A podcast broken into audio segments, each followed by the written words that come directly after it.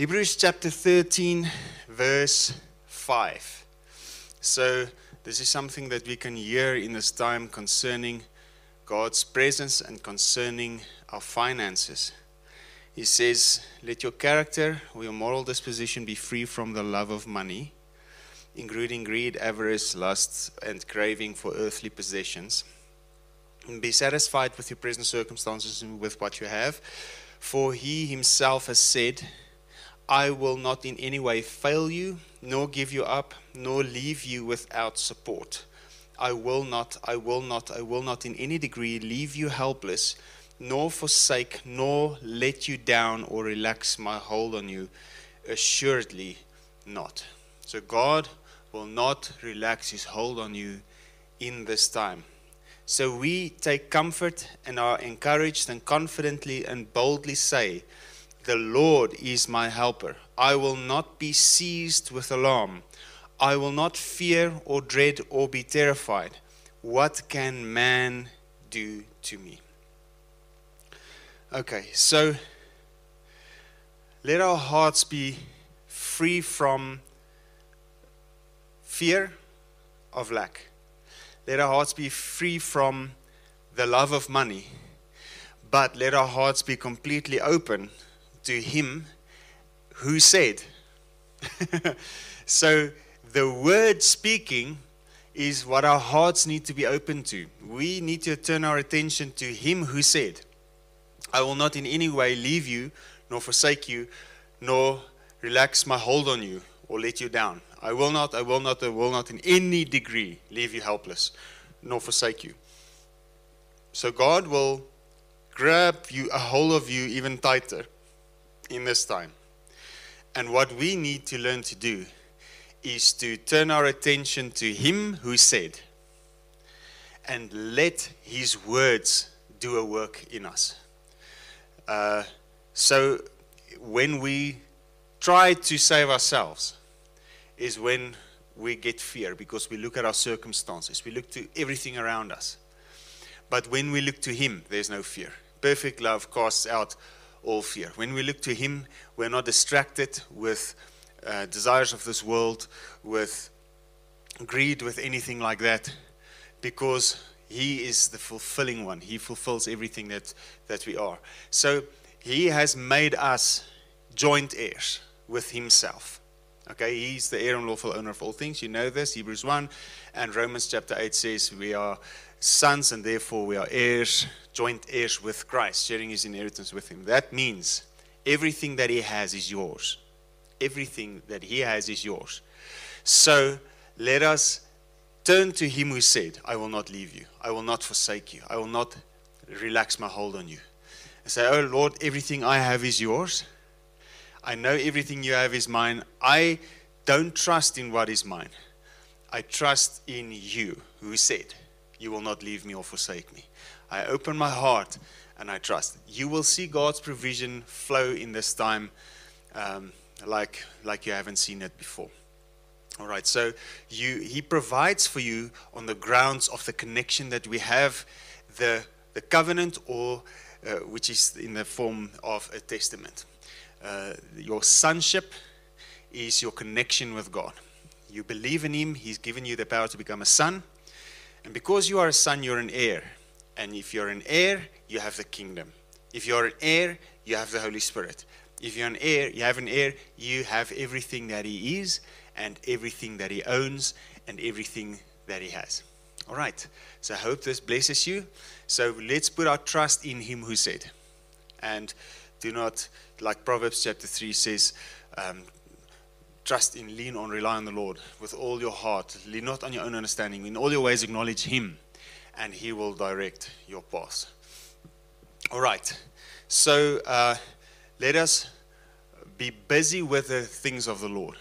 Okay. So if I am busy with the things of the Lord, uh, it's it's so much easier for me to trust that He will fulfill His word, that He promised, "I will not leave you helpless. I will."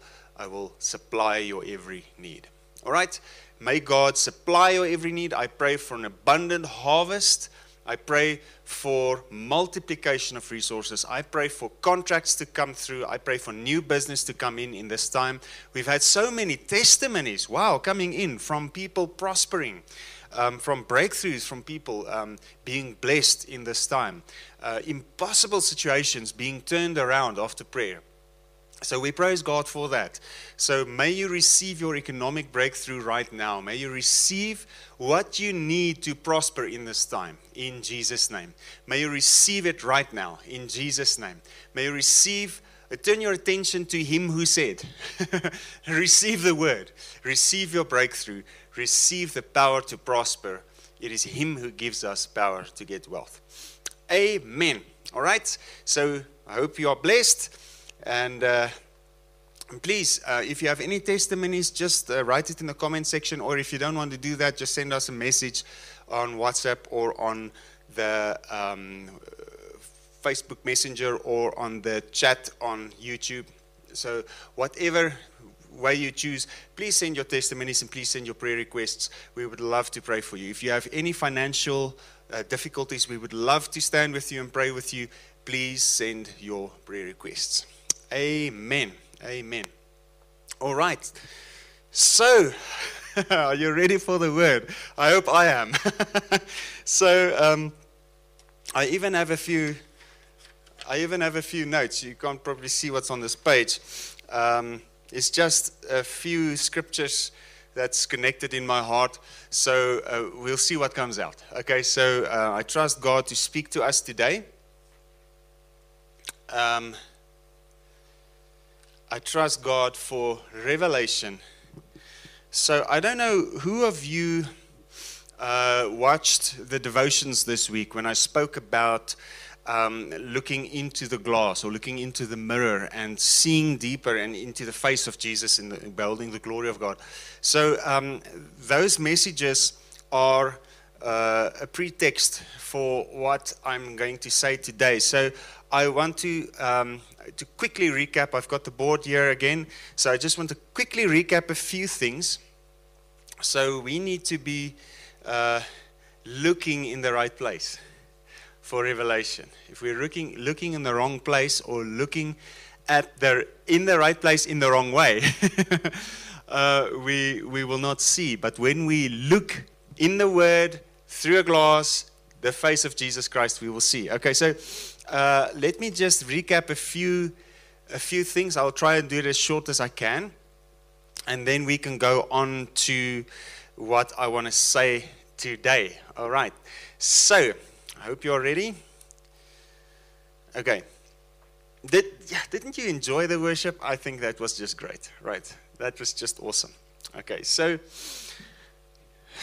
here's my chalk.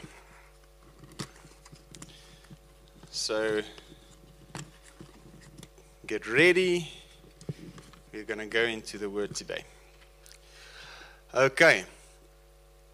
So it's about knowing God and to be known of Him. 1 Corinthians chapter 13.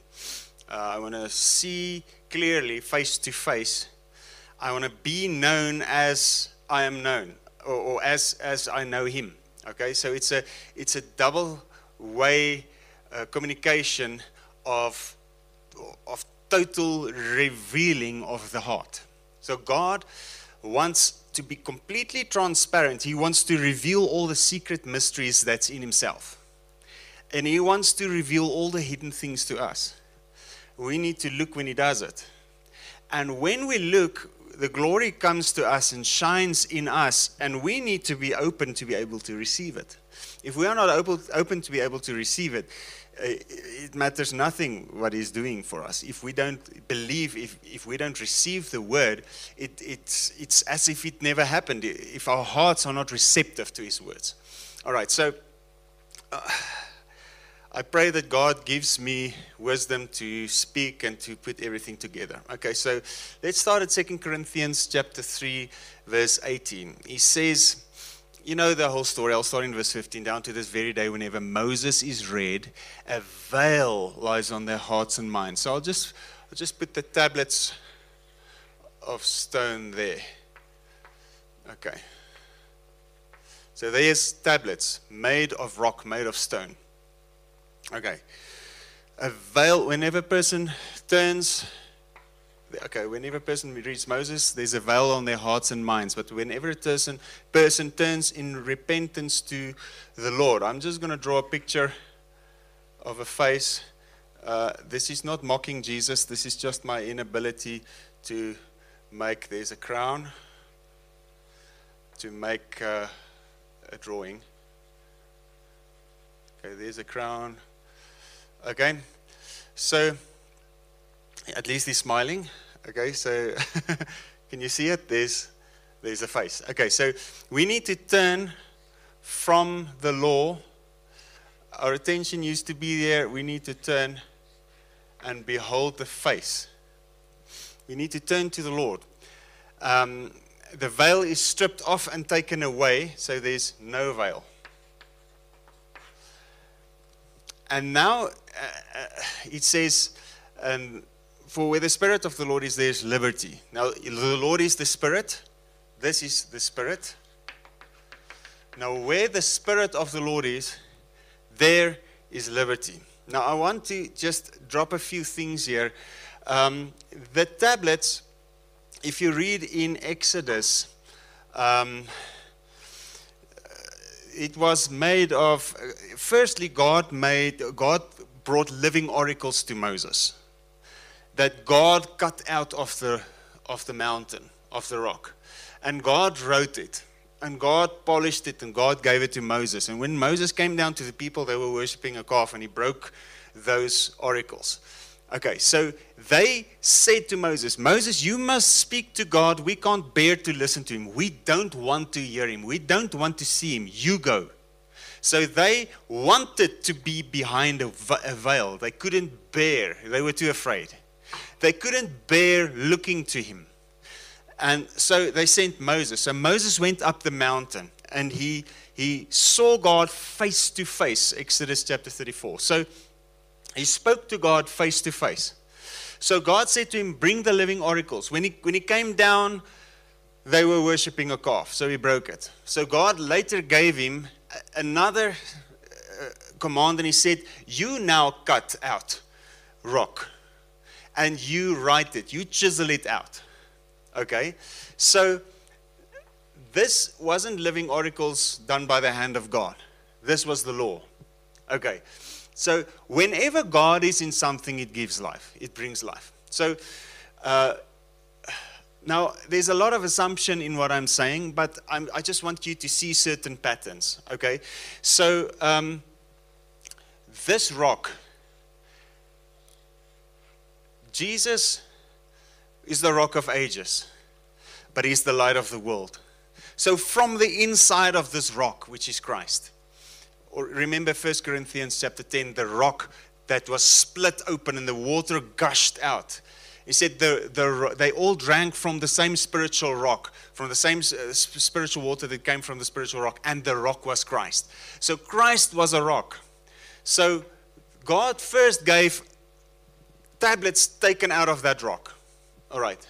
Now, from within that rock shines light, so it's translucent. So Exodus 31 says you could write, you could you see the writing on both sides. So it's you, you can look through it. But this one you could only see it on, on the one side. It was it wasn't translucent. You can't see through it. There's no transparency. All right. So uh, the point being made, if if if this confuses you, forget it. Okay? This is the point. If you look to the law of Moses, you see stone and you may, if the stone is polished, you may see a surface reflection of your own face, but you don't see into it to see a glory revealed.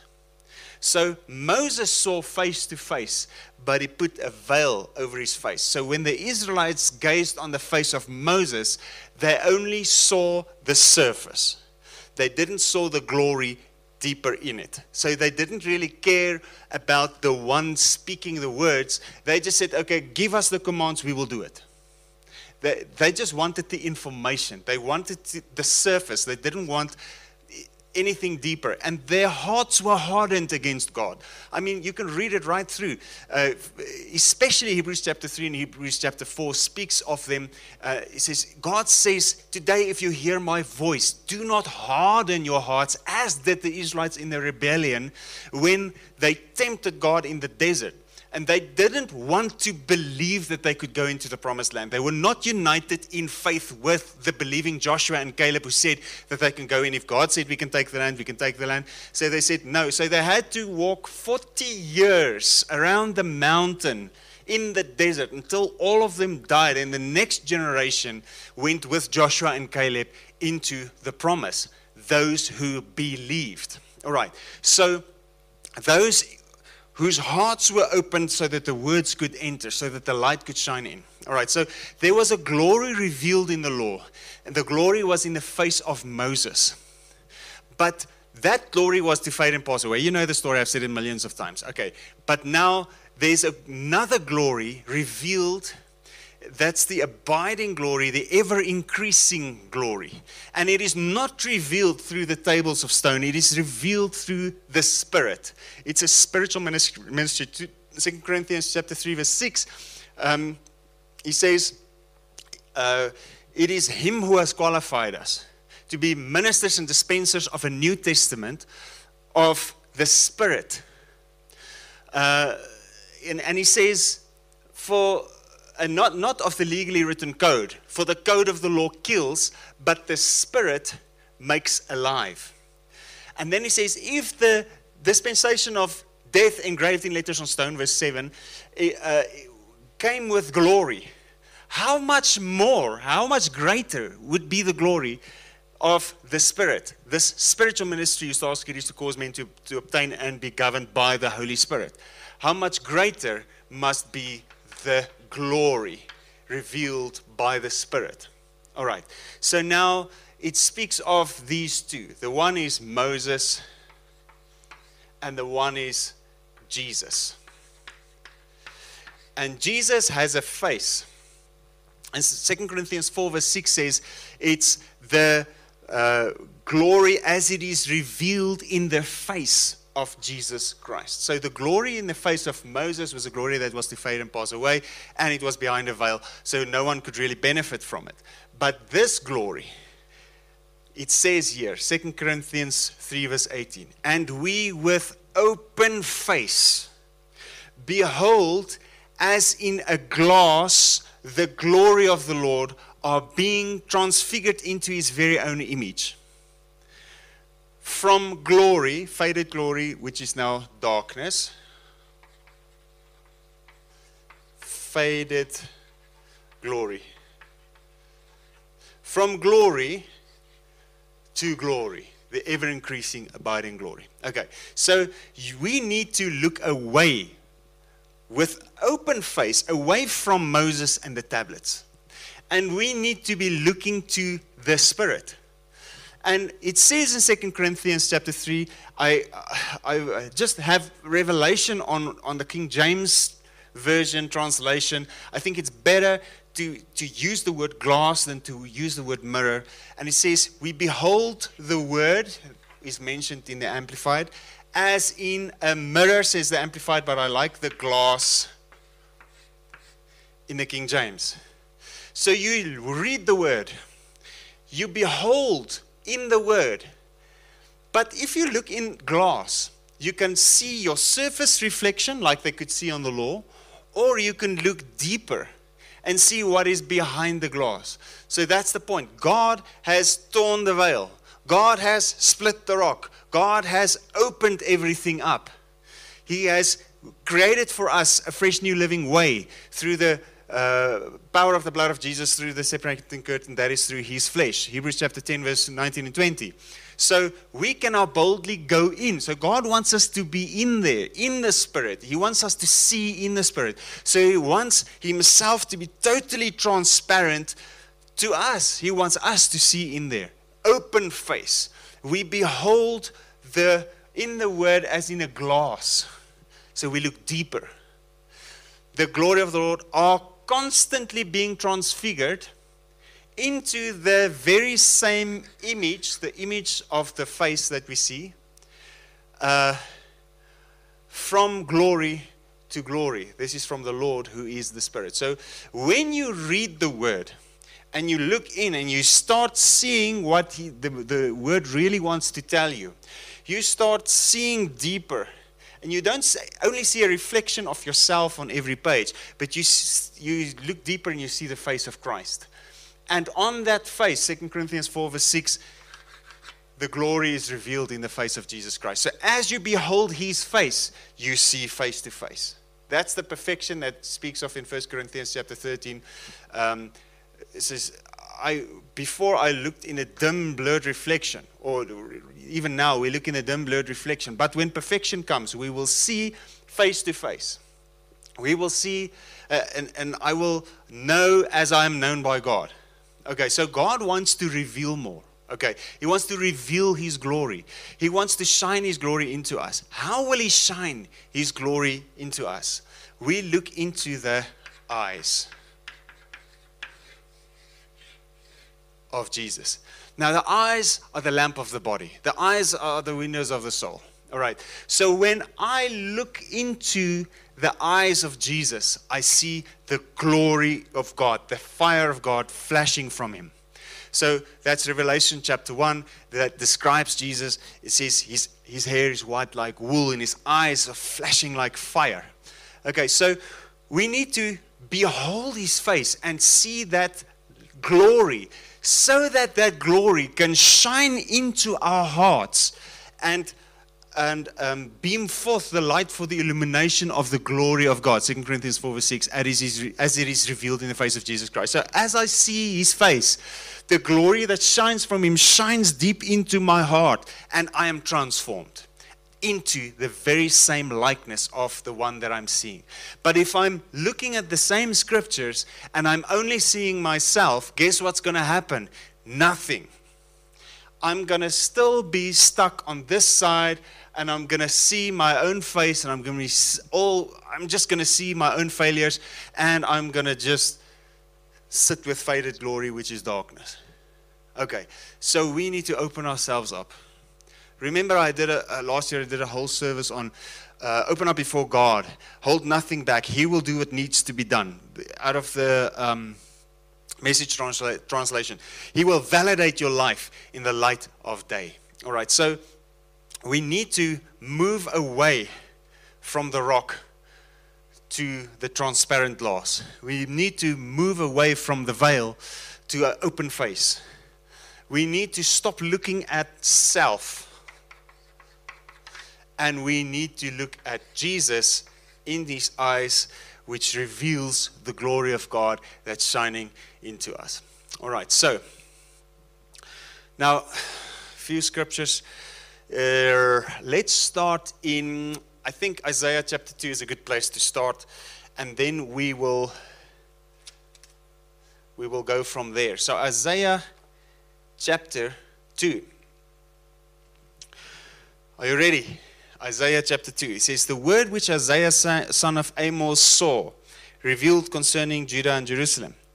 It shall be, uh, it shall come to pass in the latter days that the mountain of the Lord's house shall be firmly established as the highest of the mountains and shall be exalted above the hills, and all nations shall flow to it. The mountain shall be the highest. Okay, now we're talking about mountains. Now, Moses got the tables on Mount Horeb, which is Mount Sinai which is in Arabia. It's not the one in Egypt in the Sinai Peninsula. It's the wrong mountain. They got it wrong. It's in Arabia. You can, you can just search for this on YouTube and just look at that mountain that they have there. You can see it's burnt with fire on the top of it. There's just rock split open. There's the, the uh, altar that was built uh, with stones that was not hewn, and there was the 12 pillars of the 12 tribes. It's still there. You can just see it. So uh, there's videos on YouTube. Just Google it, and you can see it. It's in Arabia. It's not the Sinai Peninsula. Okay, so now there was a mountain. So now we're first quickly going to jump to Hebrews chapter chapter 12, and it will, it will just give us a pretext. Okay, so Hebrews chapter 12 says, uh, verse 18 For you have not come, as did the Israelites in the wilderness, to a material mountain. So one that can be touched, one that's material, you can touch, feel, see it. Okay? To a material mountain that can be touched, a mountain that is ablaze with fire, and to gloom and darkness and a raging storm. Okay, that's Mount Horeb. And to the blast of a trumpet and a voice whose words made the listeners beg that nothing more be said to them. So they didn't want the living oracles, so they sent Moses and said, Bring back to us the words on stone. All right, for they could not bear the command that was given if a wild animal touches the mountain, it shall be stoned to death. In fact, so awful and ter- terrifying was the phenomenal sight that Moses said, I'm terrified. So, this is a mountain of fear. This is a mountain of fire. This is a mountain where wrath is revealed. All right. Now it goes on. He says, But rather you have come to Mount Zion even to the city of the living God. There's a different mountain, and it is Zion, even to the city which is Jerusalem. Now, if you want to hear more about the city, Hebrews, our Hebrews series is there on YouTube. Just go. I'm I, I, think in the description box I said which one was the one about the city. Just search for the one about the city and get the whole sermon about the cities. I can't do it over, it's going to take too long. Okay, so the city of Je- Jerusalem. Okay, now it says, and you have come to the city of the living God, the heavenly Jerusalem, and to countless multitudes of angels in festal gathering. So this is a feast. And this is a party. Not like party spirit of Corinthians, but this is a real party. Okay. This is a feast. Um, angels feasting, angels in festal gathering. Okay. And to the church of the firstborn who are registered as citizens in heaven, and to the church so, Mount Zion is the church. The city Jerusalem is the church. Listen, people. The, the natural city of Jerusalem has nothing for you. It's, except if you guys are tourists, it's a beautiful place and it's good to see where Jesus walked and to see the history. I really want to go there. To see, you know, Golgotha and to see the, the you know, all those things that's still there. It's, it's amazing. I want to see the Sea of Galilee. I want to go to those places. But as a tourist, there's nothing holy now about this. You are the holy city, the city Jerusalem descending from heaven, the heavenly Jerusalem, the Zion, the city of God. Matthew chapter 5, Jesus said, You are the uh, city set on a hill that cannot be hidden. You are the city, Jerusalem, on a hill. You have come to this mountain, angels in festal gathering, um, to the city and to the church of the firstborn who are citizens in heaven, and to the God who is judge of all. So, God who is judge. So, where's the throne of the judge? It's right here on Mount Zion. Okay, now he says, uh, and to the spirits of the righteous who have been made perfect. So those who died who in a cloud of witnesses, they have seen what they've been prophesying, they've seen what they have been believing for and waiting for all these years that they couldn't enter into if you read Hebrews chapter 11. So they have now been made perfect, and we're living in the reality of what they were waiting for. Okay, now it says, and to Jesus, the mediator of a new covenant, and to the sprinkled blood, which speaks of mercy. A better and a nobler and a more generous, a more gracious message than the blood of Abel, which cried out for vengeance. and this one says, mercy. This one speaks of mercy. So he's a merciful judge. Okay. To Jesus, the mediator of a new covenant, sprinkled blood. The blood of Jesus that speaks of mercy. Okay. You'll see, you'll see beautiful things now. Um, so see to it that you don't reject him. Okay. Back to Isaiah chapter 2. So Isaiah chapter 2 says, Come, let us go up, verse 3. Come, let us go up to the mountain of the Lord. So now there's two mountains. So which one is a mountain?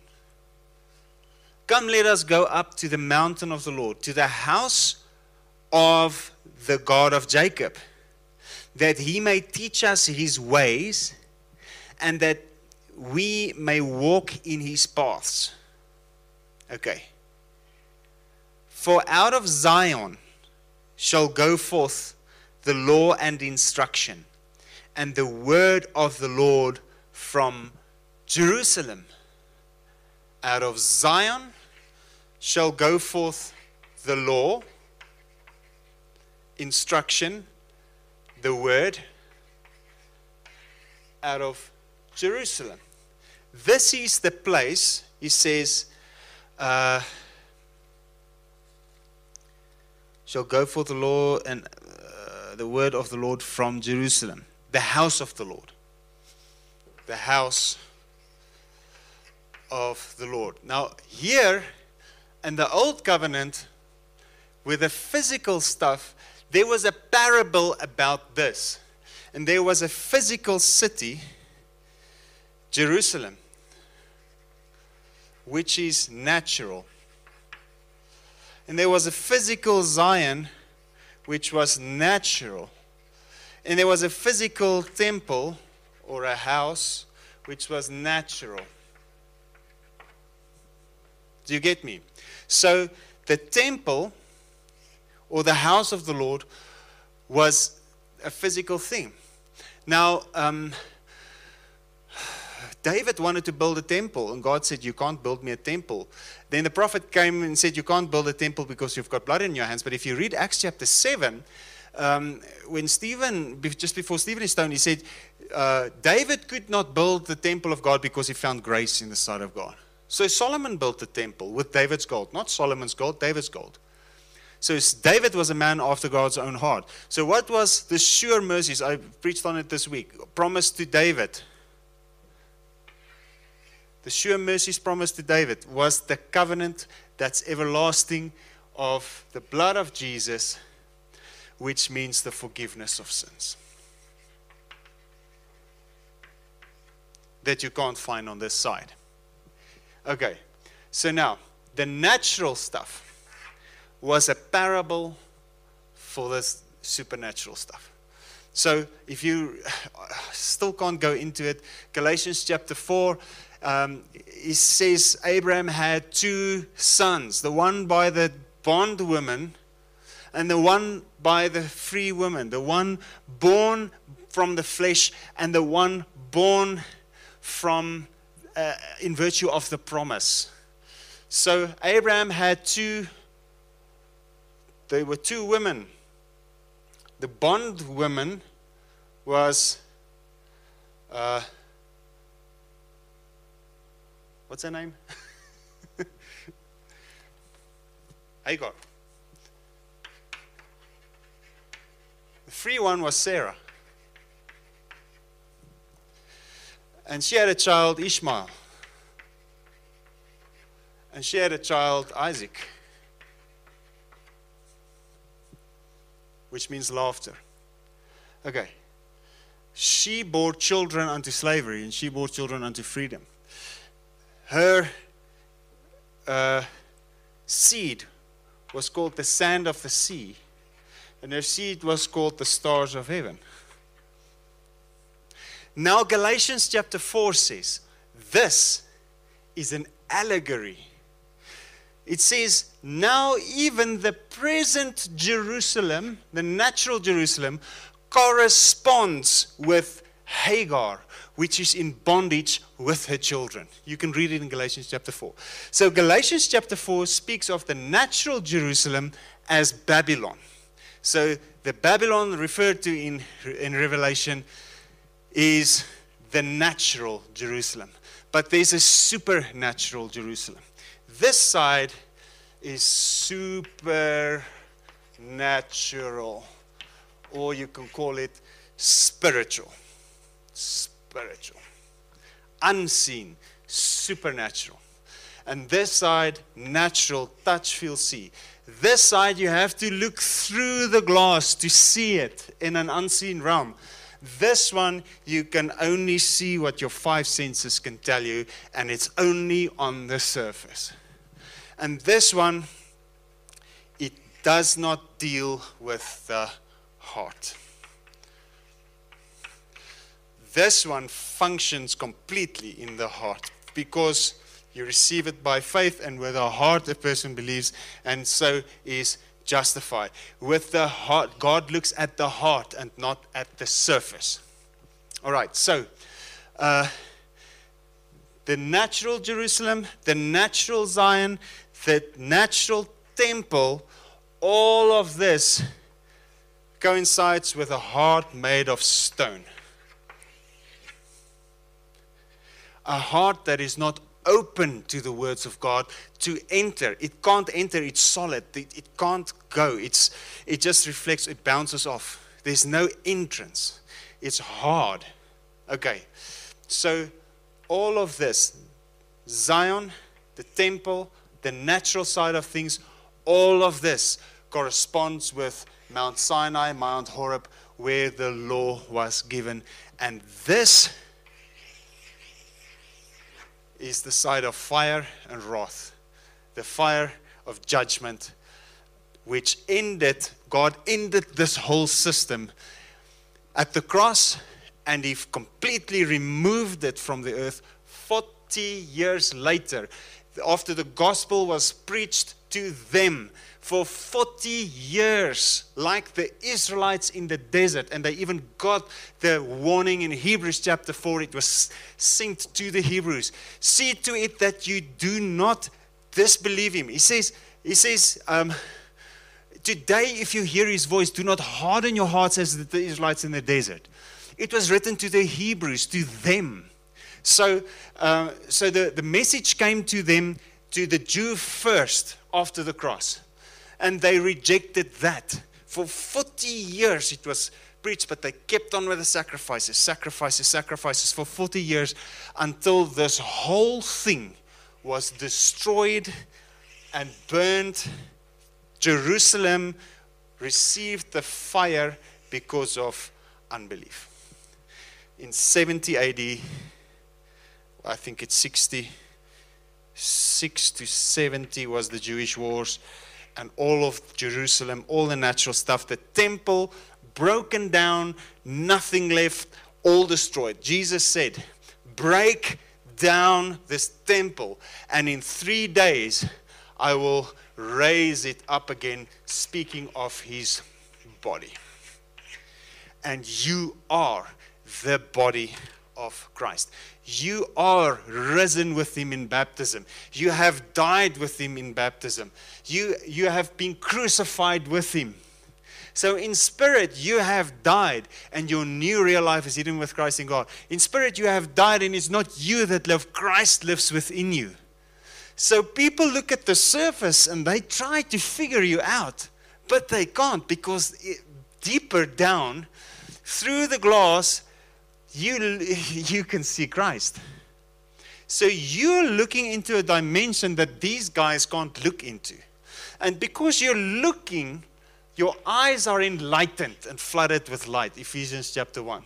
Because your eyes are looking in the eyes of Jesus and you are being enlightened and the knowledge of the glory is being lit inside you. Because of that, you reflect something of the unseen realm. You reflect the glory of God, which these guys can never ever have because there's no more glory because of the exceeding glory that was revealed in the face of Jesus Christ.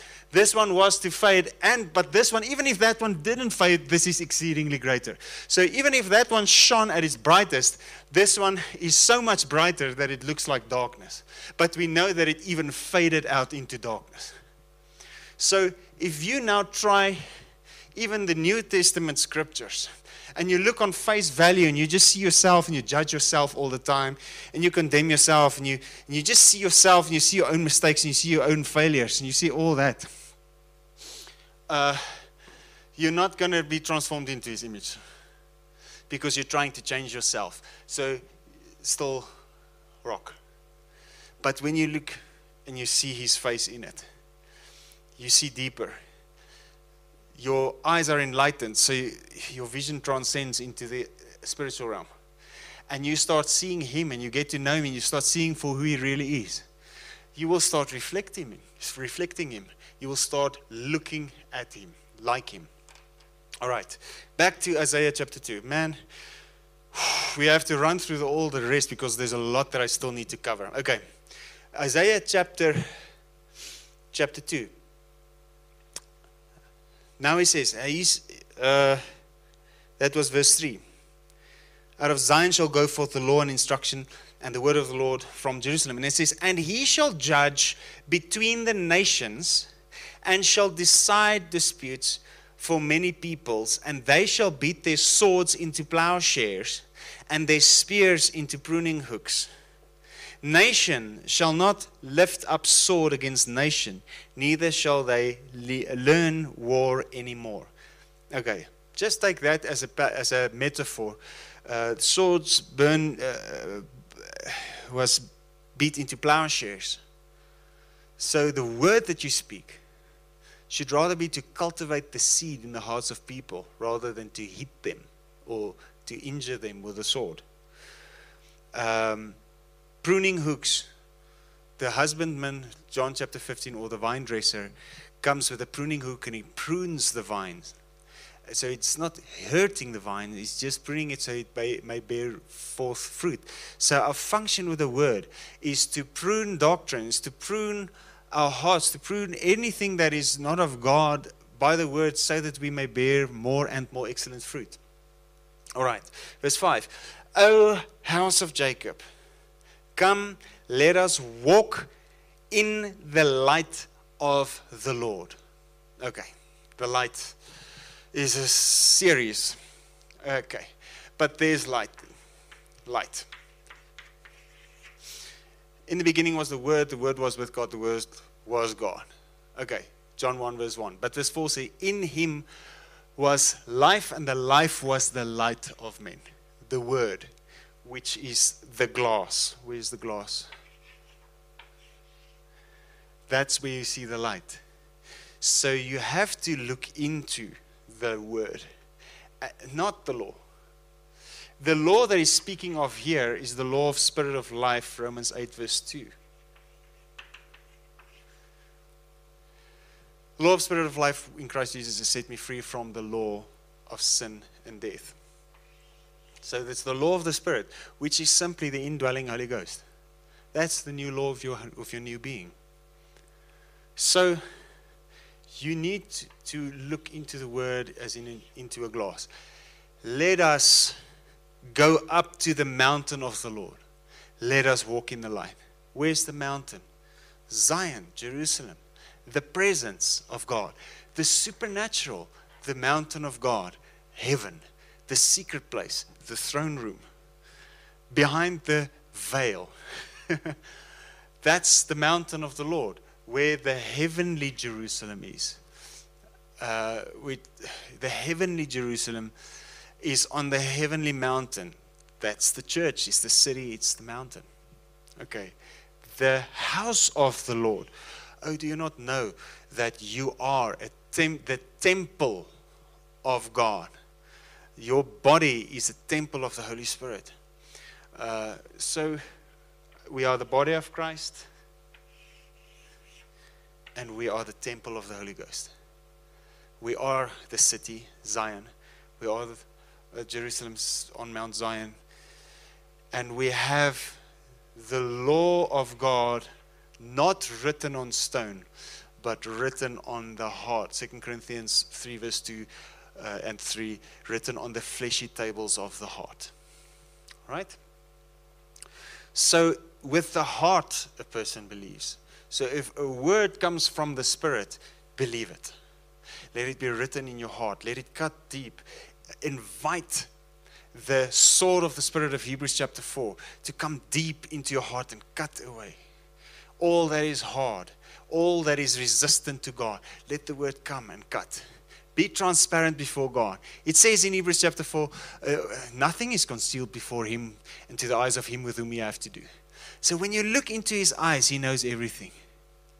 But when you look into His eyes, His light comes into you, which is His word, which is the Spirit. So there's a sword coming out of His mouth in Revelation chapter 1, the sword coming out of His mouth, the glory coming out of His eyes. You look into his face, the word comes into your heart, the glory shines and illuminates your eyes so that you can understand. All right. So you you start to see more. You start to see deeper. And that which was resistant to God, that which reflected in or tried to keep him away, the hardness of heart, the stony heart, is being removed because of the circumcision of the heart, the, the sword coming to cut away all the calluses, all the hard bits, all the dead bits. Uh, John chapter 15 says the same thing. He says, uh, You are pruned already because of the words that I've been speaking to you. You are pruned or cleansed already because of the words that I've been speaking to you. All right. So I'm the vine, you are the branches.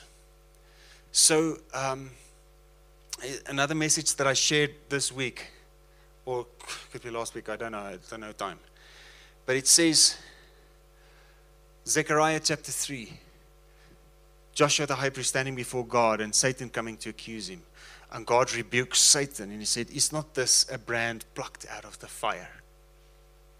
So he plucked him out of the fire and he rebuked the accuser so that that same branch can be grafted in and bear fruit in the vine. Okay, I hope you, I'm saying a lot of things, but I hope you're getting this. We are taking out of this and placed into this, out of darkness into the kingdom of His dear Son, out of darkness into His marvelous light, out from under the law and into the life of the Spirit in Christ. All right.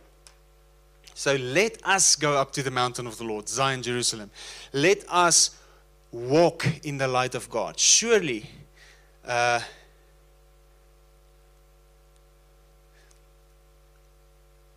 Now it says it speaks of the, the rejection of of uh, the natural people in 70 AD. Surely, Lord, you have rejected and forsaken your people, the house of Jacob, because they are filled with customs from the east and with soothsayers to foretell like the Philistines. Also, they strike hands and make pledges and agreements with the children of aliens. Their land also is full of silver and gold, neither is there any end to their treasures. Their land is also full of horses, etc. Okay, full of idols um, now, verse 10 Enter into the rock and hide yourself in the dust from before the terror of the Lord and from the glory of his majesty. Okay, that's just Exodus chapter 34. Uh, Moses says, Lord, show me your glory. I said, I will hide you in the cleft of the rock and I will make my goodness pass before you. You will not see the front, but you will see my back. So, and he passed by and he heard the Lord gracious, compassionate, and slow to anger and rich in love. Okay, so why not the front? Because that was the first covenant, that was what is what the first covenant was sent to do is reveal fire and wrath. But that which was to follow his back, the train that followed him, the second thing that came is what he saw. And what did he see? The glory. What did he, what did he saw? The goodness of God the, his gracious nature, his compassion, his mercy. Okay, I hope this does something for you. All right. Verse 12 For there shall be a day of the Lord of hosts against all who are proud and haughty, and against all who are lifted up, and they shall be brought low. All right. They hardened their hearts against God, and they, the, the city was overthrown. Okay. I hope I'm not losing you. I hope I'm not losing you. I hope I'm not losing you. All right. Few things that I want to that I want to speak about. Oh Jesus, help this so much. I think I first want to go to 1 John chapter 1. Let us dwell in the light. Let us go up to the mountain of the Lord. Let us dwell in the light. Okay. So are ready? okay, it says First John 1, verse 5, and this is the message, the message of promise, which we have heard from him and now are reporting to you. God is light, and there is no darkness in him at all, no, not in any way. Same as in James chapter 1, he says, uh, Every good and perfect gift comes from above, from the Father of lights, in whom there is no shadow of turning, no variableness in his shining, as in, in an eclipse.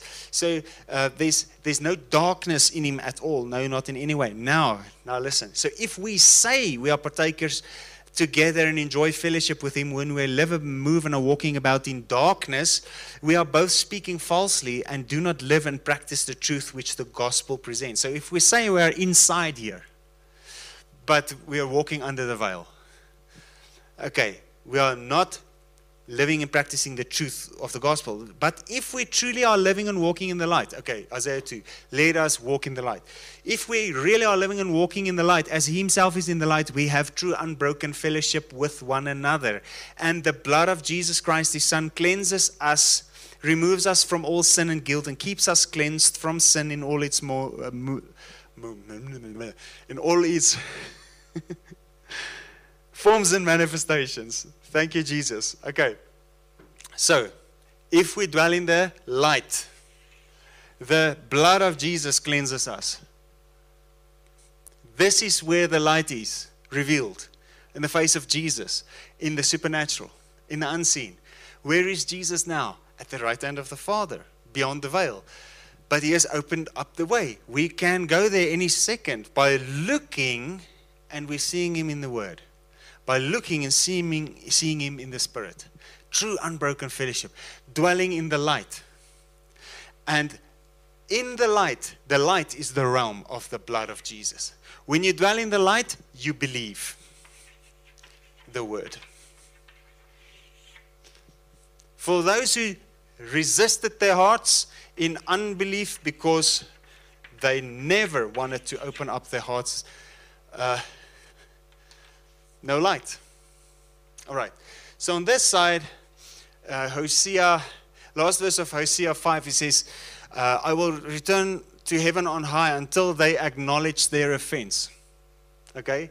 He said, I have withholden the showers. I will return on high until they acknowledge their offense before God. In Hosea chapter 6, he starts talking about the cross, re- referencing to Isaiah 53 He is torn, but he will bind up. So, uh, the cross came. Now we simply through the cross believe in him. All offenses cancelled, all uh, uh, uncleanness washed away by the blood of Jesus. All right? That's all he wants. All God wants is a heart that open up, opens up to Him. All God wants is, is someone that wants to know Him, that wants to look, someone that wants to receive the word that He's, that he's bringing to us. Uh, but if we're stubborn in our ways and we don't, we're never going to enter in. We're never going to enter in. Okay. So, verse 8, he says, If we say we have no. Where were we? If we, verse 7 says, if we really are living and walking in the light as He Himself is in the light, we have true unbroken fellowship with one another. And the blood of Jesus cleanses us from sin, uh, removes us from all sin and guilt, and keeps us cleansed from sin in all its forms and manifestations. Okay, so you come into the light, the blood cleanses you. Come into the light, the blood cleanses you. The light comes to you through the word. You come into the light by hearing and believing the word, by beholding in the word as in the glass and seeing the face of Jesus, putting your trust in him. His blood washes you clean. Verse 8 If we say we have no sin, refusing to admit that we are sinners, we delude and lead ourselves astray, and the truth which the gospel presents is not in us and does not dwell in our hearts. All right. So if we refuse and say, No, I don't need the blood of Jesus, I don't need him, man. I, I, I have never done anything wrong. Okay. If you say that, if you try to justify your position instead of receiving the mercy Okay, that's, that's what he says. We delude ourselves. He says, verse 9, if we freely admit that we have sinned and confess our sins, he is faithful and just, true to his own nature and promises, and will forgive our sins, dismiss our lawlessness, and continuously cleanse us from all unrighteousness. Everything not in conformity to his will, in purpose, in thought, in action. Okay, admit that we have sinned. With other words, standing before God and saying to Him, Lord, all I am open to you. All I am open to your light. All I am open to your glory. I bring what I'm struggling with, all the darkness that I'm, that I'm still aware of that is manifesting in me. I bring to you in my conscience. I say, Lord, shine your light in me. Let your light shine to every place of darkness and expel the darkness. Uh, I brought a message um, uh, in our September conference last year, speaking about this uh, dwelling, coming into the light. So we open and we let the light expose the darkness in our hearts. Okay, uh, the blood of Jesus comes and cleanses it. So you've been forgiven at the cross. You've been forgiven at the cross. Your sins are forgiven. But now, for you to experience it, you need to believe. How do you believe? You let the word enter into your heart. You come into the light. The light shines. You say, Lord, I open my heart. Search my heart, O God. Psalm 139. Search my heart and see if there's any wrong thing within me. Let your light shine right through me. Come and judge me. Come and speak to me. Come according to your mercy and your loving kindness. Come and and search my heart completely and remove everything that is not that is not of you.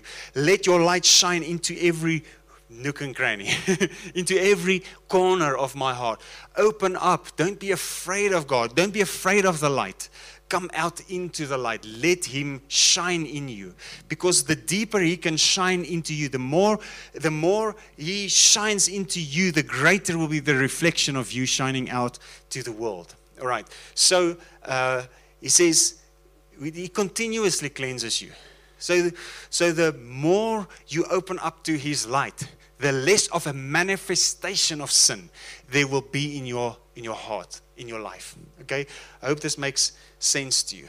If you're struggling with something, bring it to God. Okay? God is the God ordained judge. John chapter 5. Jesus was was appointed the judge. We are not appointed the judge. Don't bring it to a person and ask a person to judge you or a human being. Bring it to God. Lord Jesus, search my heart. You judge me. You tell me. And what will he say on the grounds of the blood of Jesus? What will he say because of his mercy and his loving kindness? What will he say because of the word of the Spirit based on the cross of Jesus Christ? He will say, Your sins are forgiven you just open up before God and say, Lord, this is this is what I'm struggling with. This is what I'm this is where I'm at, Lord Jesus. I'm just honest before you. I'm just open before you. Lord Jesus, come and help me. Here I am. And what does he do? His light comes in, he removes the darkness. His blood comes and washes away the awareness of those things.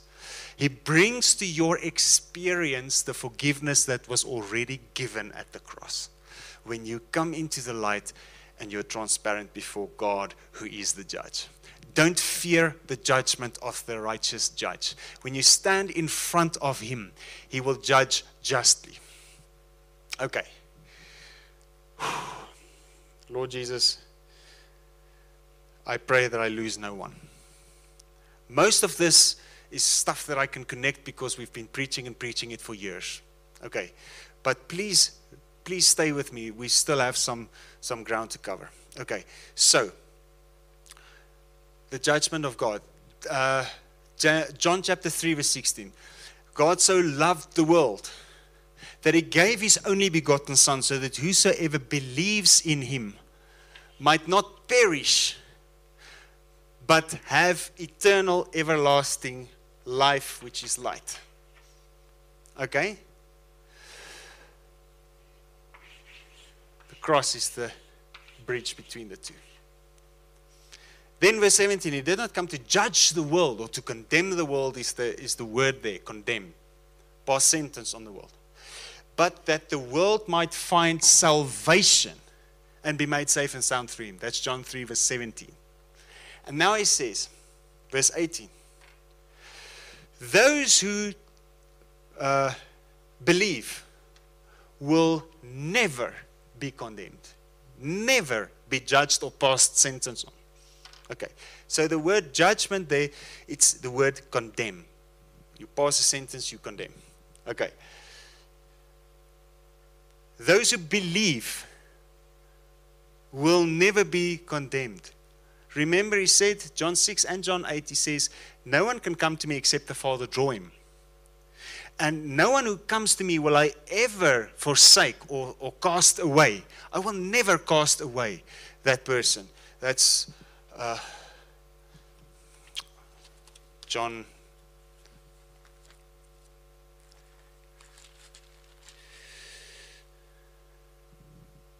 6 verse 37 All whom my Father gives to me will come to me, and the one who comes to me I will most certainly not cast out.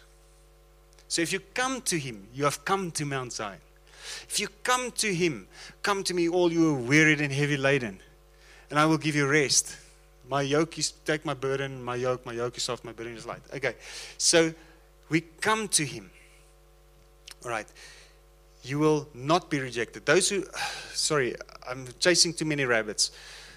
John 3, verse 18. Those who believe will never be condemned. Those who believe not are condemned already because they did not trust in his name. So everyone was already in a state of condemnation because of the revelation of wrath in the law. The law already judged everyone the law, or, and that's, that, you can read Romans chapter 1 and 2 now and it will make sense. Uh, the law is the revelation of God's wrath and the revelation of judgment. But Jesus came to take that judgment and wrath upon himself, and now he reveals something deeper, something greater, something, uh, something light and life from the supernatural. From heaven, he's revealing it. This was revealed on earth. All right, so this is the natural, this is the supernatural. So uh, he did not come to the world to judge the world, but that the world might find salvation. Those who believe will not be condemned. Those who believe not are condemned already for not trusting in his name. And the basis of the condemnation is this that light has come enter, uh, entered into the world, and men loved the darkness more than the light because their works were evil. And those who hate the light shun away from it, lest their deeds be exposed and reproved. But that's the very thing we need to embrace coming out into the light. Oh, search my Lord. My heart, oh Lord, I trust you to be a good judge. I trust you that you will never cast me away. I trust you that you will never uh, condemn me for these things because you are merciful and kind. You need to come out into light say, Lord, judge my heart. Lord, uh, look at what is in here and bring your blood and wash it away and, and justify me by your grace and your goodness. Okay? So you receive the forgiveness You're coming into the light. These guys shun away from the light lest their works be exposed and reproved because all they ever see is wrath and fear. And they don't want to. They don't trust him. Okay. So uh, those who hate the light shine away from it, but those who love the light come out into the light that their works may be shown to be from God, done with God's help. So it's that uh, God exchanges the robe, the filthy robe of our own righteousness, Isaiah 64, verse 6, with his robe of righteousness which is holy and pure and blameless, clothing us in his own white raiment. Okay, he's doing his works through us, signs and wonders and miracles. So our works are just blotted out, wiped away, cleaned away, no record of it exists. You stand before God, holy, pure, blameless, spotless, without wrinkle. On this side, you stand in your own righteousness, which will never cut it. So, so this, this is not such a great place to be, is it? All right, so let us come into the light. Let us walk in the light. Okay. Psalm 32. Psalm 32. Psalm 32. Hallelujah. Are you getting something? I hope through all of this, I'm, i can convey all the stuff that's in my heart because there's so many things running in my heart right now. Okay. Psalm 32 says, Blessed, happy, and fortunate to be envied is he who has forgiveness of his transgression continually exercised upon him, whose sins are covered. Okay, so that's also what Paul quotes in Romans chapter 4. He says, Blessed is the man whose sins are forgiven. Um, okay, so he says, Blessed, happy, fortunate is the man who to whom the Lord imputes no iniquity and in whose spirit there is no deceit. So I don't want to deceive myself. So deceit, according to 1 John 1, is I, I deceive myself when I, uh, when I reason and I say, but I didn't do anything wrong. So I don't want to justify stuff. I want to say, Lord Jesus, come, show me the way. Come and correct me. Hebrews chapter 12. The correct, don't despise the correction or the chastening of the Lord. Let the light come and correct the darkness. I, hope you hear me. Okay, so also James chapter 1, um, the, the natural man doesn't take it, and he says uh, that he's the man who who's not a doer of the word, deceiving himself into deception by reasoning contrary to the truth. So, what is he reasoning? He's, he's hearing, but he's not doing anything. Okay? So, uh, he's like a man looking at his natural face in a mirror. The superficial reflection, not seeing, only seeing his own face. And then he promptly forget what he was like. But then there's the man who, who is not a heedless listener, but an active doer. He's like a man who looks carefully into the faultless law of liberty, the law of the Spirit. Okay? Um, and he perseveres in looking into it, he shall be blessed in his doing. James chapter 1. Okay, let's get back. Sorry for all the rabbit trails, but I need to put it in. He says, Blessed is he who has forgiveness of his transgressions continually exercised upon him whose sins are covered. Blessed is the man of whom the Lord. Uh, to whom the Lord imputes no iniquity, and in whose spirit there is no deceit. When I kept silence before I confessed, my bones wasted away through my groaning all the day long. For, the, for day and night your hand of displeasure was heavy upon me. My moisture was turned into the drought of summer. Selah. I acknowledged my sin to you. Remember Hosea chapter 5. And my iniquity I did not hide. I said, I will confess my transgressions to the Lord, continually unfolding the past till all is told. Then you instantly forgave me the guilt and iniquity of my sin. Selah Causley, uh, calmly think of that. For this forgiveness, let everyone who is godly pray. Pray to you in a time when you may be found. Surely, when the great waters overflow, they shall not reach the Spirit in him. You are a hiding place for me. There's again the waters that flow. There's again the rock that was split on the mountain uh, where the waters flow. You, Lord, preserve me from trouble. You surround me with songs and shouts of deliverance. I, the Lord, will instruct you and teach you in the way you should go. I will counsel you with my eye upon you. Be not like the horse and the mule, which lack in understanding, which must have their mouths held with a firm bit and a bridle, James chapter 3, or else they will not come with you.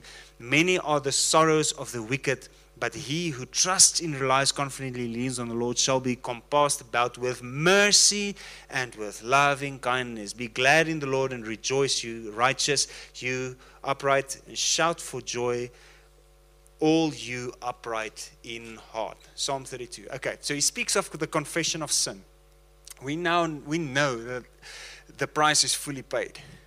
So what what is this confession of sin thing? It's not a condition of forgiveness. So this is this is the revelation that's unfolding in front of me. Uh, First John 1. He says, if we confess that we have sinned, He's faithful and just to forgive. It's exactly the same as his, and he immediately forgives. But we now know that through the blood of Christ, he's already forgiven. All right. But now, how do I receive it? How do I receive it? I know I'm forgiven before God. I know because of the blood of Christ. But am I still conscious of it? Can you honestly say that you don't remember anything you've ever done wrong? Can you honestly say that you stand before God and nothing in your own heart accuses you? Okay, uh, First John chapter 3 that we always read, you know, verse 19, 20, 20 18, 19, 20, 21. He says, If our hearts uh, condemn us, God is greater than our hearts. And He knows all things. Okay, so nothing is hidden from Him. But if our hearts condemn us not, we have boldness towards God and we receive from Him whatever we ask. Okay, so is your heart in tormenting self accusation making you feel guilty and condemning you? Is your heart maybe there's some hardness in there not opening up to the light to shine in you to enlighten the eyes of your understanding? Is there still some stone there that need to be removed so that the light can shine in so that you can be aware of what's happening here? Or are you still looking in the scriptures and seeing a surface reflection and seeing your own mistakes and your own faults? are you looking beyond and seeing the face of Jesus, or you looking into your own natural face in a mirror, not understanding and forgetting? All right? And that's the point. We know what Jesus has done, but we need to engage with what Jesus has done. We need to engage and enter into the reality of what He's given to us. So we understand it is finished and it is fulfilled. The forgiveness is a finished work and it's done. So now I just come to the mountain of the Lord, Zion. I come to the spiritual place, the secret place, in front of the throne. And you can read in Revelation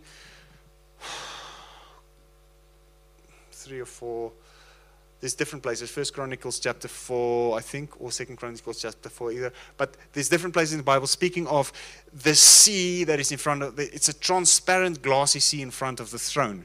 So I stand in front of the throne and what is in front of him is transparent and glassy, it's see-through. Okay. Uh, it was furniture in the temple eh, for the washing of hands for the priests. It wasn't like a sea with a shore. It was furniture for the priests to wash their hands in. The sea in front. Okay. Doing, going too much. We need to be transparent before Him, before the throne. You come to the light. Forgive me if I put in too much. You come to the light.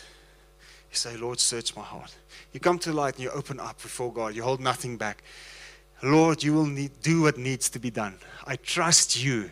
Let your word come and, and cut the double edged sword. Let your word come and prune. I trust you, Lord. Let your word come. Renew a right spirit within me. Remove the heart of stone. Uh, give me a brand new heart, Lord Jesus. I stand in front of you. So now he comes. I stand in the secret place boldly before God because I know my sins are forgiven and I open up and I say, Lord, transform me. Let my mind be renewed. Every thought that's not of you, come, wash it away with your blood. Come, let your light shine into every corner of my mind and enlighten everything so that my conscience is only full of light and there's no awareness and consciousness of any sin. So, so it is so that we can be filled and flooded with God Himself. So that in our awareness and in our reality, we can we can experience it and reflect it to the world. Not only so that we can know that we are forgiven and still feel guilty every day. So, hear me right. The, forgive, the, the confession of sins has nothing to do with qualifying to get forgiven. But it is a heart open, transparent before God, who is the true judge. All right. Thank you, Jesus. Okay.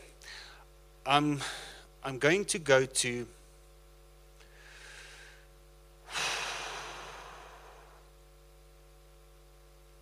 First Corinthians.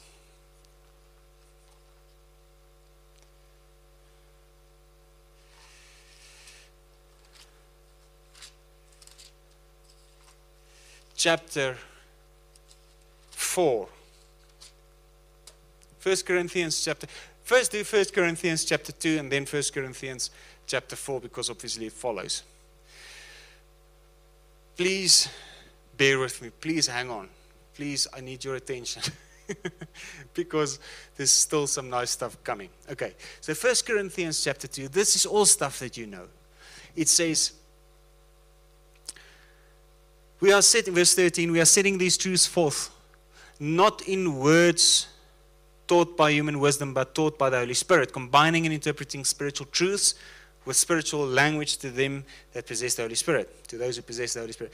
But the natural, non spiritual man does not accept or welcome or admit into his heart the gifts and teachings and revelations of the Spirit of God, for they are folly, meaningless nonsense to him.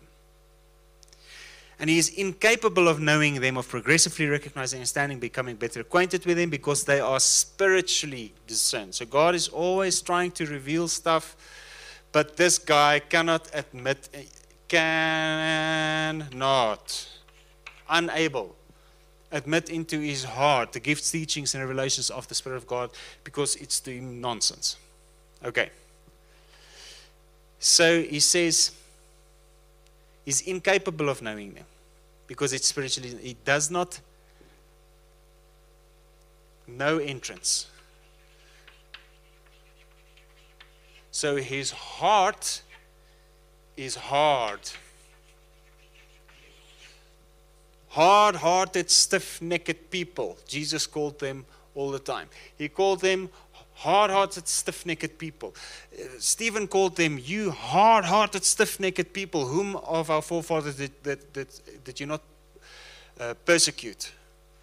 Hard hearted, stiff necked people. Even Jesus rebuked his disciples in Matthew chapter 16. Says, He rebuked them for the hardness of their heart. And then he said to them, Go into all the world and preach this gospel. So there's, if we are aware of this, there's a hardness of heart, and the stuff of the Spirit doesn't make sense and it doesn't enter into our heart. If we if we are stubborn like a mule or a donkey, and we try to to insist on staying here, hardening our hearts, no entrance of the revelations, gifts, and teachings of the Holy Spirit, we cannot understand the stuff that God wants to give to us. But if we turn in repentance to the Lord, I hope you get it. Okay. Now he says, But the spiritual man tries all things, he investigates, inquires into questions, discerns all things, yet is himself to be put on trial and judged by no one. He can read the meaning of everything, but no one can properly discern or appraise or get an insight into him. This guy, his heart is hard. God cannot enter there. But he's under a veil and he cannot enter here. So there's a separation for this guy who doesn't want the gospel.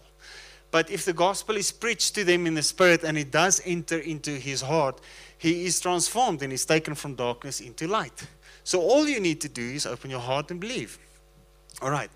But once you are here, if you've received the supernatural thing, if you've received the Spirit, the light, the life of Christ, the spiritual man knows all things, tries all things. So you try a case, you judge something. So have you ever heard the scripture that says you will be that you, you will judge the angels. So why do you go in front of judges of this world, these natural judges, all you Christians? Don't you know that you will one day judge the angels? So who, who's going to be the judges of the angels? We. Why? Because the spiritual man knows all things and tries all things, but he cannot get, be put on trial by the natural man. Okay? Uh, the natural man has no insight into him. Investigates questions, yet is himself to be put on trial and judged by no one. He can read the meaning of everything, but no one can properly discern or appraise or get an insight into him because their understanding is veiled and their hearts are too hard so that their understanding can be enlightened by the light. Okay, but if you are in the light, you will one day judge the angels. So, but you are not given the right to judge right now because there's still, um, we are not completely transformed. Listen, judge not, lest thou be judged. If we take the law of Moses to judge people's actions, we make our hard, hearts hard And we struggle, we see, le- we jump under the veil and we see less and less and less of what's there. And our hearts are hardened against the Spirit of God, and we, we get more hard here. That's bitterness. You don't forgive. That's a direct command from Jesus, is to forgive everyone. But judge, no, it's not a command from Jesus. We were not called to judge. We were called to open up before God and let Him judge us. Let His light come into us. One day we will judge the angels, but it's not now. We, we can try all things, know all things, discern all things if, we, if our eyes are enlightened, if we have the Spirit of God. Okay? So let God uh, remove the beam out of your own eye before you attempt to remove the splinter out of someone else's eye. Do, do you see what I'm trying to say? So don't be tempted by this standard to start pointing a finger.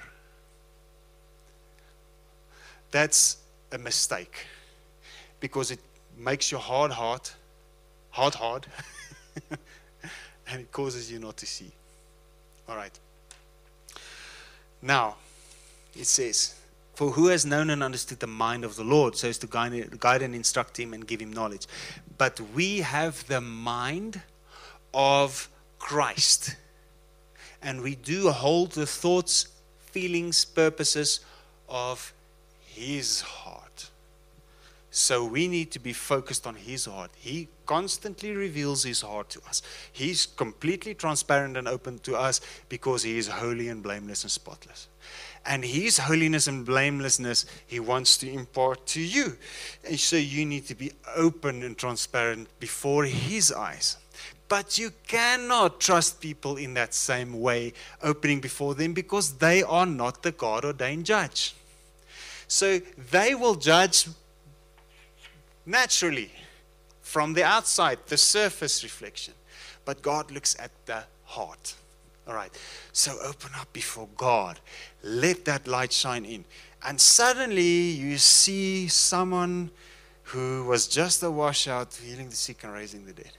Someone you see, so, suddenly you see someone who couldn't really make it in the eyes of the world. God purposefully uses those people to confound the wise. Suddenly you see someone here we can't really speak before people who start preaching the gospel. So suddenly you see signs, wonders, and miracles, and you see power, you see revelation coming out of someone. Okay? And that's what brings these guys to jealousy. All right. Open your heart to God. All right. First Corinthians chapter 4. Now he speaks of judgment of men. He says, So then let us apostles be looked upon as ministering servants of Christ and stewards and trustees of the mysteries and the secret purposes of God. So, a mystery is something that is hidden that needs to be revealed. And if he is a trustee of it, he can see it and he needs to reveal it. Okay. Moreover, it is essentially required of stewards that a man should be found faithful, proving himself worthy of trust. So, but as for me personally, it matters very little to me that I should be put on trial by you on this point, and that you or any other human tribunal should investigate it and question and cross question me. I do not even put myself on trial and judge myself. I am not conscious of anything against myself, and I feel blameless, but I'm not vindicated and acquitted before God on that account. It is the Lord Himself who examines and judges me. So do not make any hasty or premature judgments before the time when the Lord comes again. So don't judge before the Lord comes again. Okay? For he will both bring to light the secret things that are now hidden in darkness and disclose and expose the secret aims and motives and purposes of hearts. Then every man will receive his due commendation from the Lord. Listen. When we every day unfold, unfold till all is told, hide nothing from Him, unfold and unfold till all is told. Psalm 32. Open our hearts, let Him shine. Open our hearts. So daily He judges me. Daily He brings His forgiveness and His mercy and His love. I trust Him. So daily He is a continuous washing with the blood of Jesus, continuously coming into the light. Continuous. So as soon as something happened, He's gone. There's no record of it, it's completely removed. But if you try this way, concealing it before God. He knows it anyway, so he just brings it out and say, "Hey, listen. Let your conscience be clean. Let your heart be clean. Let your mind be renewed. Come into the light. Let His word come and cut out all the gunk. Let His word come and wash through the washing of the water by the word. Be cleansed by the sprinkling of water. Uh, Hebrews chapter 10. Okay. Let Him continuously cleanse us. You are clean in spirit. But every day, your conscience, your awareness, let Him come. Oh Lord, if there's anything that you can correct me on, let your word come. Let your word come and prune all the stuff. It's a wonderful thing when He prunes the, the branches that doesn't bear fruit so I can bear more fruit. Welcoming His word, welcoming this New Testament so that you can bear the fruit or reflect the glory of this New Testament. I hope you're hearing me. I hope you're hearing me. All right. There's a an amazing connection between Ezekiel chapter 36 and Psalm 51. Ezekiel chapter 26 36 and Psalm 51. Okay, so Psalm 51 is basically David's psalm of repentance after he sinned with Bathsheba. Okay, so um, so I want I'm going to read through it, and then I'm going to go read Ezekiel 36, and um, then you see how David actually prophesied this. Okay, and Ezekiel, another prophet, prophesied this. Okay, so we've we've touched on so much, but just listen to this psalm. Just listen to this. Have mercy upon me, O God, according to your steadfast love, according to the multitude of your tender mercy and loving kindness, blot out my transgressions. He's prophesying. This is, this is, this is the cross. This is the blood of Jesus. This is this side that he's prophesying. As Isaiah says, let's go to the Mount Zion and not to Mount Horeb. Okay, I hope you're hearing me. Have mercy upon me according to your steadfast love, according to the multitude of your tender mercy and loving kindness. Blot out my transgressions. Wash me thoroughly and repeatedly from my iniquity and guilt, and cleanse me and make me wholly pure from my sin. Oh, wow. Repeatedly cleaning. It. So it's a daily thing, it's a continuous thing just always standing, Joseph Prince calls it under the waterfall of forgiveness, standing in the light, in the blood, continuously being cleansed. Okay, the light shining ever deeper into my heart. Verse 3 For I am conscious of my transgressions and I acknowledge them, my sin is ever before me. So if you feel like that, if you feel like your sin is ever before me, your heart accuses you and you're feeling condemned, Oh Lord, open up before God. Let Him wash you clean. Let Him let His blood remove those things out of your awareness and out of your memory, out of your consciousness. For I am conscious of my transgressions, I uh, acknowledge them, my sin is ever before me. Against you, you only have I sinned and done that which is evil in your sight, so that you are justified in your sentence and faultless in your judgment. All right, so, so we need to trust God that He's merciful. Opening up before Him, say, Lord, I messed up. Okay? So if if you wanted to condemn me, you are justified in it. But guess what? Jesus was condemned on our behalf. He was the one taking the blame, taking the wrath that was revealed in the first agreement. All right, so now verse 5. Behold, I was brought forth in a state of iniquity. My mother was sinful who conceived me, and I too am sinful. Behold, you desire truth in the inner being. How will we ever have truth in the inner being? If He puts it there, if His word of truth, His spirit of truth dwells inside of us. Uh, John 14, He gives us the spirit of truth. Okay, behold, you desire truth in the inner being. Make me therefore to know wisdom in my inmost heart. James 1 If any man is deficient in wisdom, let him ask from the giving God, and he will give without reproach or fault finding. Uh, make me to know wisdom in my inmost heart. Verse 7 Purify me with hyssop, and I shall be clean. Wash me, and I shall in reality be whiter than snow. It's like the face of Jesus revealed in Revelation chapter 1. His clothes white, his his hair white, the light shining from his eyes whiter than snow.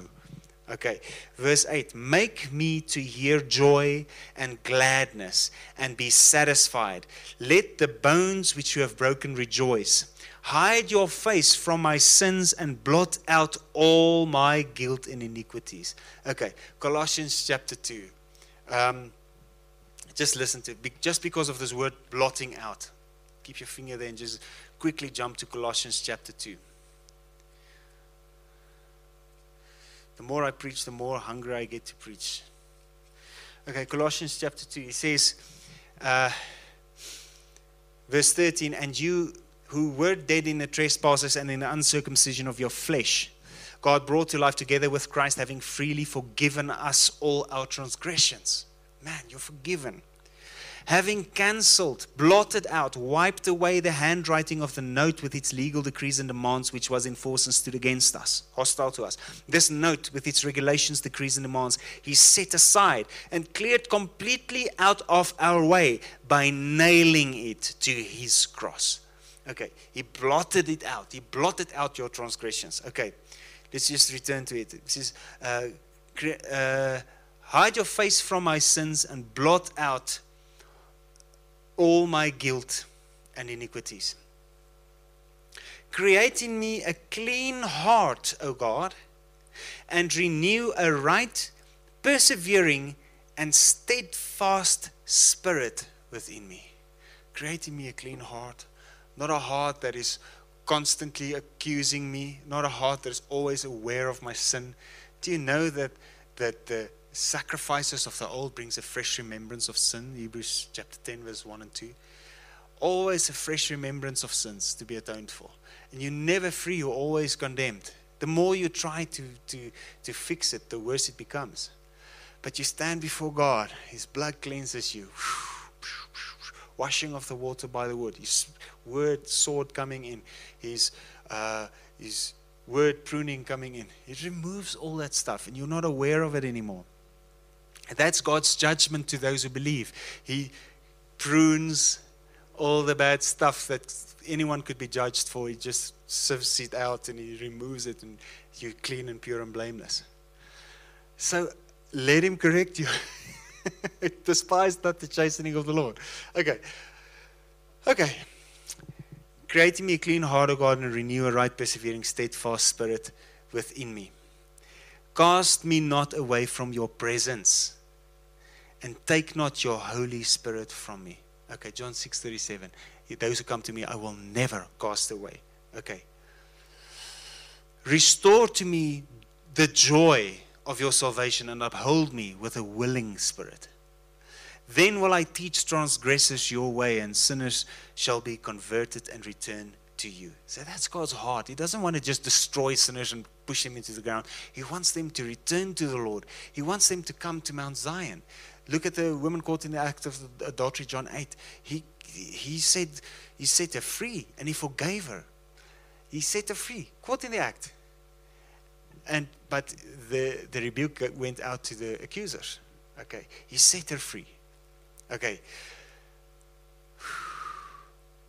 Deliver me from blood guiltiness and death, O God, the God of my salvation, and my tongue shall sing aloud of your righteousness your rightness and your justice. O Lord, open my lips, and my mouth shall show forth your praise. For you delight not in sacrifice, or else I would give it. Matthew 9, Matthew 12. Sacrifices I have not desired, but I desire mercy. You find no pleasure in burnt offerings. My sacrifice, the sacrifice acceptable to God, is a broken spirit, a broken and a contrite heart, broken down with sorrow for sin, and humbly and thoroughly penitent. Such a God you will not despise. So you just, before God, say, Lord, this is me. This is who I am. I'm just honest before you. Help me, save me. And he, he will not despise that. He will never cast you away. Do good in your good pleasure to Zion. Rebuild the walls of Jerusalem. Man, if you have time, go just read uh, Isaiah 58. You will be called repairer, repairer of the breach and restorer of streets to dwell in. Then will you delight in the sacrifices of righteousness, just, justice, and right, with burnt offering and whole burnt offering. Then bullocks will be offered to your altar. Okay. Ezekiel 36. I just want you to see the parallel between Ezekiel 36 and Psalm 51.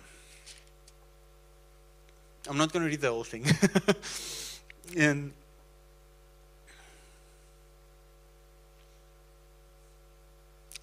let's see where I'm going to start.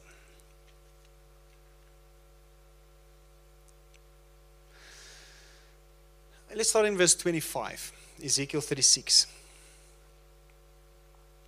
Then I will sprinkle clean water upon you. Remember Hebrews chapter 10, 10 sprinkled with clean water, uh, having our consciences cleansed from a guilty, hearts cleansed from guilty, guilty evil consciences, the body cleansed with pure water. Then I will sprinkle clean water upon you, and you shall be clean from all your uncleanness.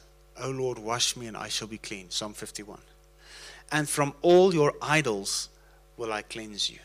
So anything you put in your heart that that you look at instead of the face of Jesus.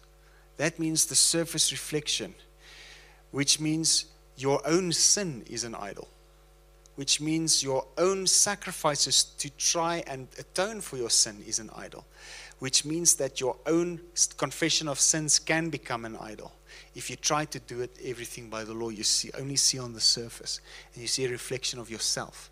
Or if you trust in any other image or any other name, it's an idol. Okay, so he's removing that from you and he's he's cleansing it from you so that all you can see is his face.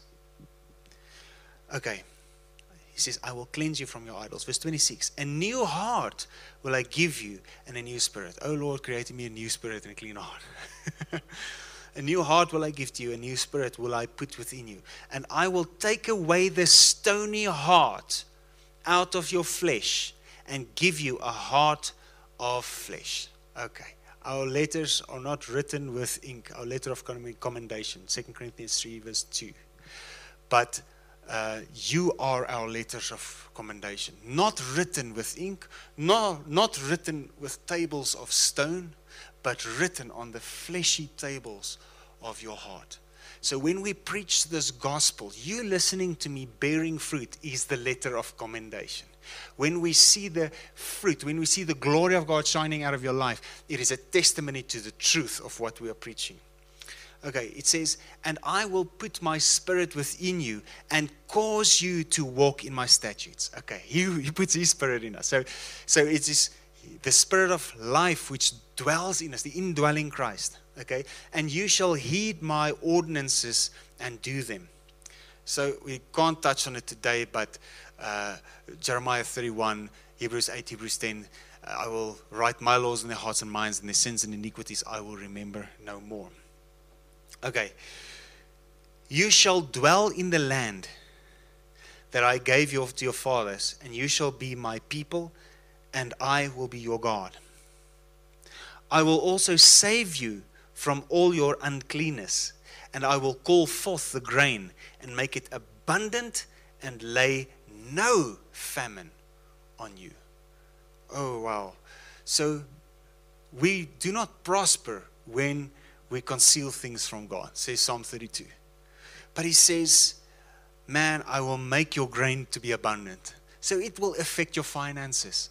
A clear, unshaken conscious conscience, totally open before God, totally clear before God, and you fear nothing evil from God. You, you just know that when He knows you through and through, His blood just cleanses you all out and He forgives you all. He washes you continuously, cleanse. His heart is to make you in His image, okay, to present you holy and blameless and spotless. So, totally open before it will affect your finances. It will cause your grain to be in abundance. Joel chapter 2, uh, your, your threshing floor will overflow it will cause you to, to prosper. Okay. Call for, call forth the grain and make it abundant and lay no famine on you. Now I will multiply the fruit of the tree and the increase of the field, that you may no more suffer the reproach and disgrace of famine among the nations. Then you shall earnestly remember your own evil ways and your doings that were not good, and shall loathe yourselves in your own sight for your iniquities and the abominable deeds. Okay, so we've spoken about this. So you, you remember it, you bring it before God, and it's gone. Okay. For your sake I do this, says the Lord God. Let that be known to you. Be ashamed and confounded for your own wicked ways, O house of Israel. He's speaking to the old guys, old covenant. Thus says the Lord God, in the day that I cleanse you from all your iniquities, I will also cause Israel's cities to be inhabited, and the waste places shall be rebuilt. Again, Isaiah 55, restorer of streets to dwell in. And the desolate land shall be tilled, that which uh, lain desolate in the sight of all who passed by. And they shall say, This land was desolate, has become like the Garden of Eden, and the waste and desolate and ruined cities are fortified and inhabited. Then the nations that are left round about you shall know that I, the Lord, have rebuilt the ruined places and replanted that which was desolate, and the Lord have spoken it, and I will do it. Same as in Psalm 51, verse 18. He says, Do good in your good pleasure, pleasure to Zion, rebuild the walls of Jerusalem. Who is Jerusalem? Jerusalem is the church. God wants to rebuild your life.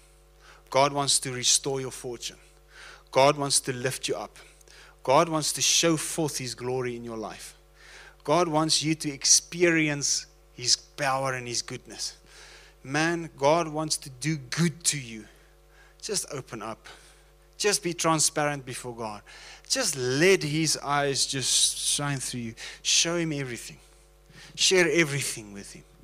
Let Him come and comfort your heart when there's accusation. Let Him come and bring forgiveness to your life when there's self accusation, when you feel that you're not good enough. Bring everything to Him. Stand in the light. Let Him come and show your, His goodness to you and bring it to you. Let Him shine His light into you. Uh, what I, what, the, the, whole image that I have before me all the time is uh, that's, that He is so good that He is full of tender mercy and loving kindness, that I don't have to hide anything. I can come and look Him in the eyes and be transformed into His own image, not fearing anything to be exposed in my life because He's good and His heart is to cleanse me and not to condemn me. So I, I hope the heart of this message has come over. We need to be transparent before God. We need to open up before Him. May you experience His glory shining, piercing the deepest parts of your heart. Those areas that could never be reached by the light, let it go there. Those areas, the deepest parts of your shame and guilt, the deepest parts of, of your hurt, of, of your injury, of, of what you were a victim of, the deepest parts of, of what you've suffered, the deepest, open it all up before God. He knows, He understands. We have a high priest that is not unable to share a feeling with us, uh, a feeling of our infirmities, but He was tempted in every respect as we are yet without sin. He knows He's able to run to the cry of them that are being tempted and tested, and therefore uh, being exposed to suffering. That's Hebrews chapter 2. So we need to open up before Him and trust Him. Okay? Don't hide anything from God. Run to Him. Let us go to the hill of the Lord and let us walk in the light. Let us dwell in the light. All right. So before, just, just for the risk of having lost some of you. I want to affirm a few things. Jesus died for you. His blood paid the full price for your sin. Your sins are forgiven. You are washed clean standing before Him. If anything accuses you in your heart, if there's any awareness or consciousness of sin, let those facts remove it. Let the light shine. Come to Him, the person Seek him, draw near to him, and he will draw near to you. Seek him while he may be found. Okay. I hope I hope you've received something. I hope you got something in that. All right. So um, may you experience everything that He has for you. So uh, I'm just going to pray for us, and then I'm going to end this this service uh, with a song. And please don't tune, uh, don't switch off before you've completed listening to this song. Um, I, I want you to listen to it, and I want you your hearts to be touched by this song. All right. So, Lord Jesus, I thank you for your grace. I thank you for your power. I thank you for your goodness. Oh, Father, I pray, let your light shine into the deepest parts of our nature, in our lives. Lord, here we are. We stand before your throne. Uh, we just pray, let the power and the fire and the glory of God burn in us. Lord, let your truth come to us. Let your mysteries be revealed to us. Lord, we want to know you. We want to be clean. We want to be holy and blameless in manifestation also. And we pray that the truth of the gospel will be fully manifested in us. That the truth of your gospel fully transform us by the renewal of our minds. We pray that every person will be touched in Jesus' name. In Jesus' name. In Jesus' name.